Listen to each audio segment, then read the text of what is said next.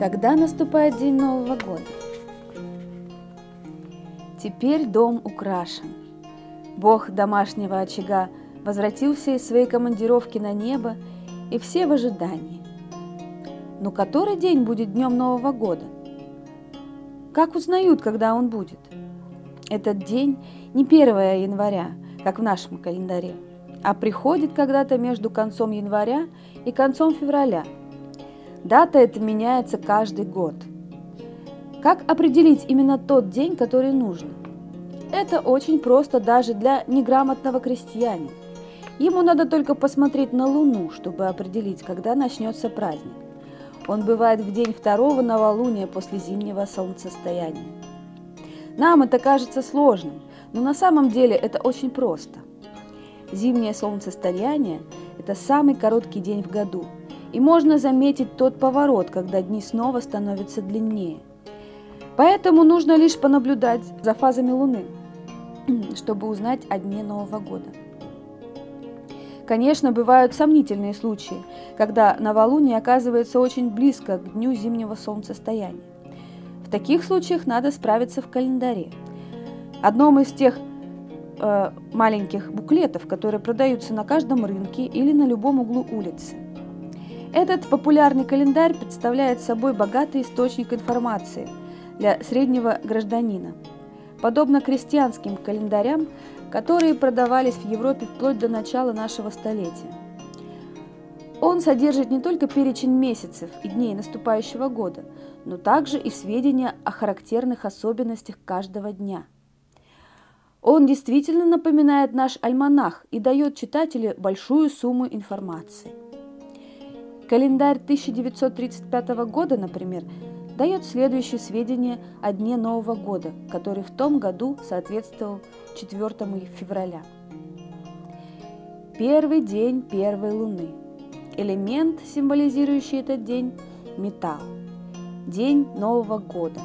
Праздник весны. Бог веселья на юго-западе.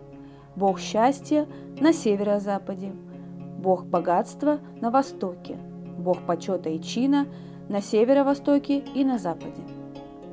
На северо-востоке также бог долголетия. Если вам надо нанести визит, и вы делаете его между 11 часами утра и 3 часами дня, или 7 и 11 часами вечера, и идете в юго-западном направлении, то визит принесет вам великое счастье. Желательные поступки – жертвоприношение предкам, посещение школы, омовение. Другие дела предвещают дурное.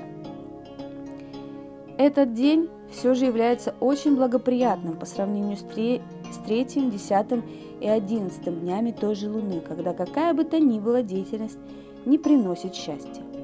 Сознательный человек должен проводить такие дни дома и не начинать ничего нового. Таким образом, он имеет приблизительно столько же дней отдыха, сколько воскресений у его собрата на Западе. Но эти советы на день далеко не исчерпывают того, что можно найти в указанной книжке. В только что цитированном календаре содержится на тех же страницах полный список всех станций железной дороги от Тяньцзиня до Нанкина – фотографии ведущих деятелей кабинета и партии Чан Кайши и портреты всех основателей китайских династий от мифических эпох до последней династии. По сравнению с этими главами по сравнению с этими главами, среднему гражданину, вероятно, более интересны те, которые включают таблицы с брачными рекомендациями. До свадьбы нужно запастись данными о годе, месяце, дне и часе рождения партнеров. Тогда, справляясь в таблицах календаря, можно определить, даст ли комбинация этих сведений гармоничную картину. Можно даже узнать о будущих детях от такого брака.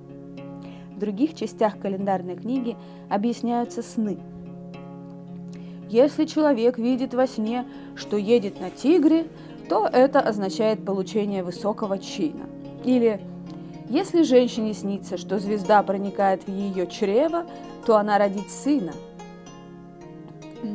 Подобного рода заключения могут быть выведены из крика сороки, завывания собаки и странного шума в ушах. В книжке даются сведения об ураганах и других стихийных бедствиях в наступающем году. Такие же надежные, какими обычно бывают подобные долгосрочные прогнозы погоды. И на случай, если все эти предсказания окажутся недостаточными, в календаре приводится метод обращения к оракулу с вопросами при помощи шести монет с длинными объяснениями для каждой из 64 возможных комбинаций монет. Объяснениями такими же темными и многозначительными, как пророчество знаменитого мифического оракула. В прежней эпохе календари были еще более подробными и содержали материалы по домострою и рассказы на моральные темы.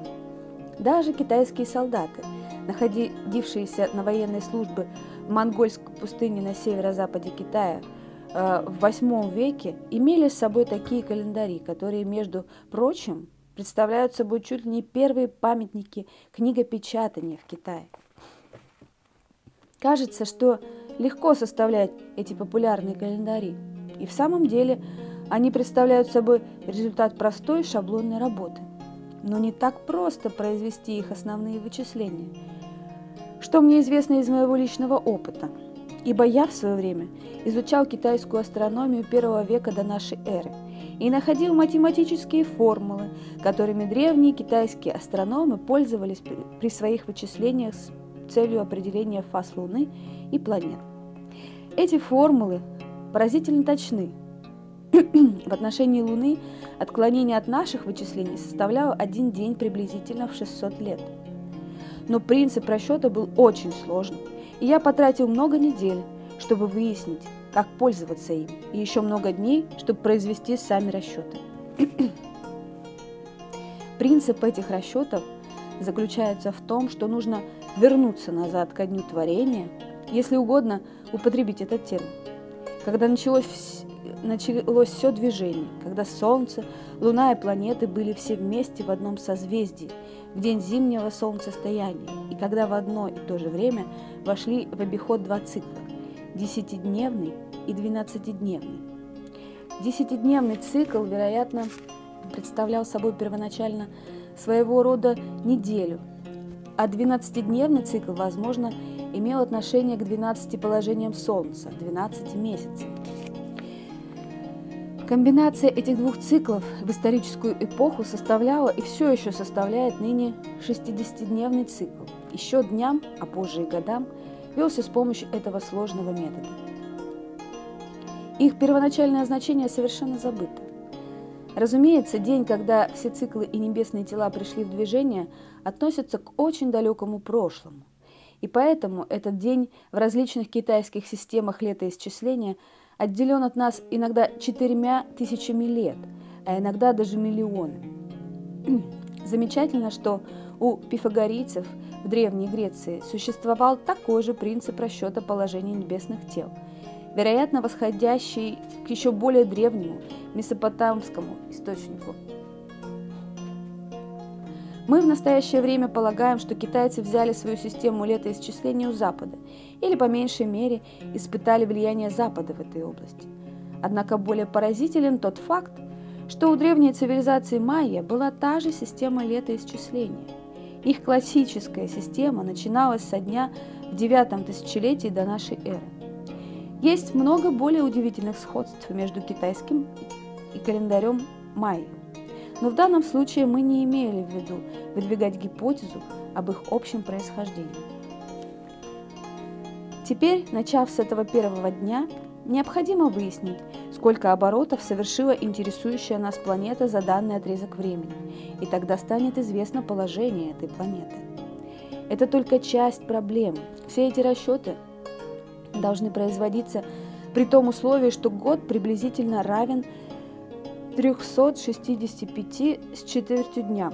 То есть солнечный год – время, которое требуется Земле для совершения одного оборота вокруг Солнца, так как сезоны и год определенным образом связаны с Солнцем.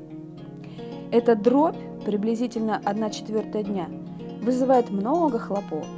Как мы знаем по нашему собственному календарю. Мы вынуждены вставлять день через каждые 4 года, но этого еще недостаточно – поэтому у нас есть дополнительные правила для того, чтобы компенсировать небольшой остаток, возникающий при такой операции. Мы действительно достигли этой цели, но дорогой ценой.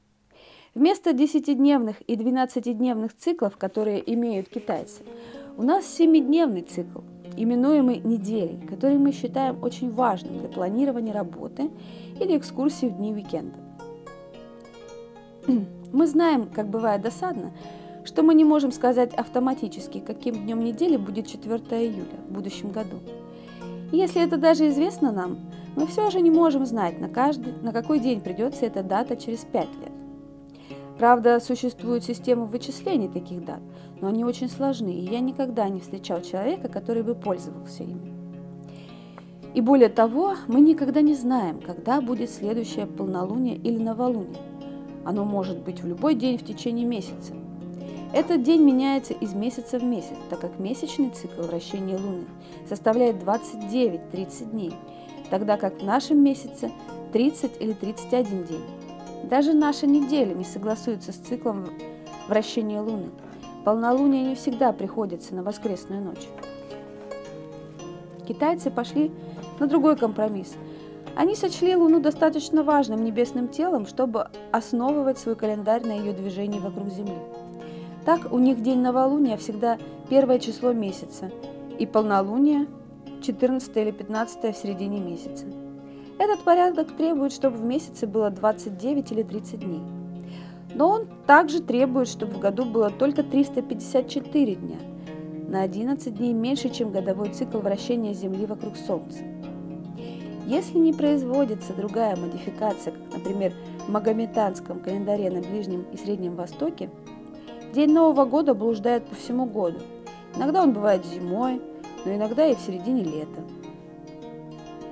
Такой календарь удовлетворяет всех, кроме крестьянина. Ему надо знать, когда пахать, засевать и орошать свое поле. Поэтому китайцы модифицировали свой календарь, превратив его в лунно-солнечный или солнечно-лунный путем введения семи добавочных месяцев каждые 19 лет.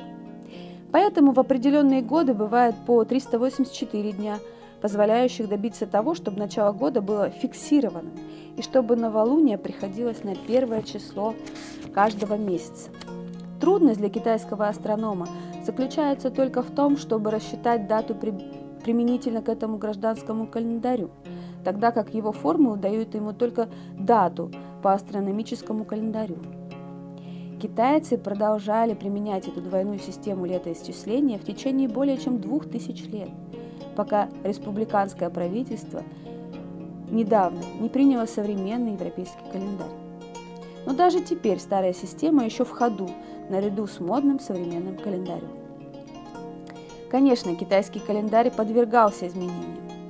Мы должны остерегаться мнения, будто Китай оставался неизменным в течение веков. Расчеты календаря пересматривались время от времени и часто улучшались.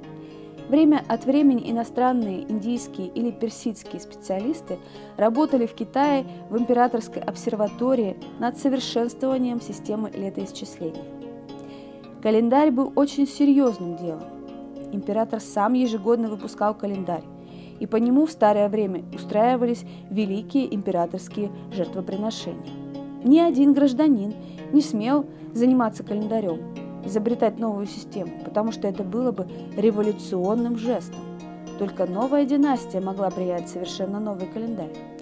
Человек, который изобрел свой календарь, конечно же, замышлял свершение династии. Календарь официально посылался каждому губернатору провинции в империи – так же, как всем правителям или вождям в государствах или племенах, находившихся под китайским протекторатом. Не принять календарь или выбрать другой означало открытый мятеж, и последствием такого поступка бывала война. Итак, мы видим, что составление календаря представляет собой важное дело и в то же время сложную работу. Здесь нет необходимости далее рассматривать ее механизм, но нам нужно иметь в виду, что для нее характерен дуализм, проистекающий от того, что производятся расчеты циклов как Солнца, так и Луны попытке скоординировать лунные фазы с Месяцем. В нескольких фразах, цитированных выше из календаря 1935 года, упоминается праздник весны. День празднования его связан только с орбитой Солнца, и результат вычисления этой даты получается непосредственно из первого ряда манипуляций, того ряда, который связан лишь с Солнцем. Крестьяне обычно много знают об этих фактах, так как они важны для определения сезонов посадок. Им известно 24 коленца периода, приблизительно по 15 дней каждый, которые называются по важным для земледелия событиям, как, например, дожди, пробуждение после зимней спячки и весеннее равноденствие. Следует добавить, что многие из суеверных сведений относительно дней свадеб, поступления в школу и так далее являются непосредственными результатами подобных вычислений. Эта система в целом нисколько не хуже, чем наша астрология –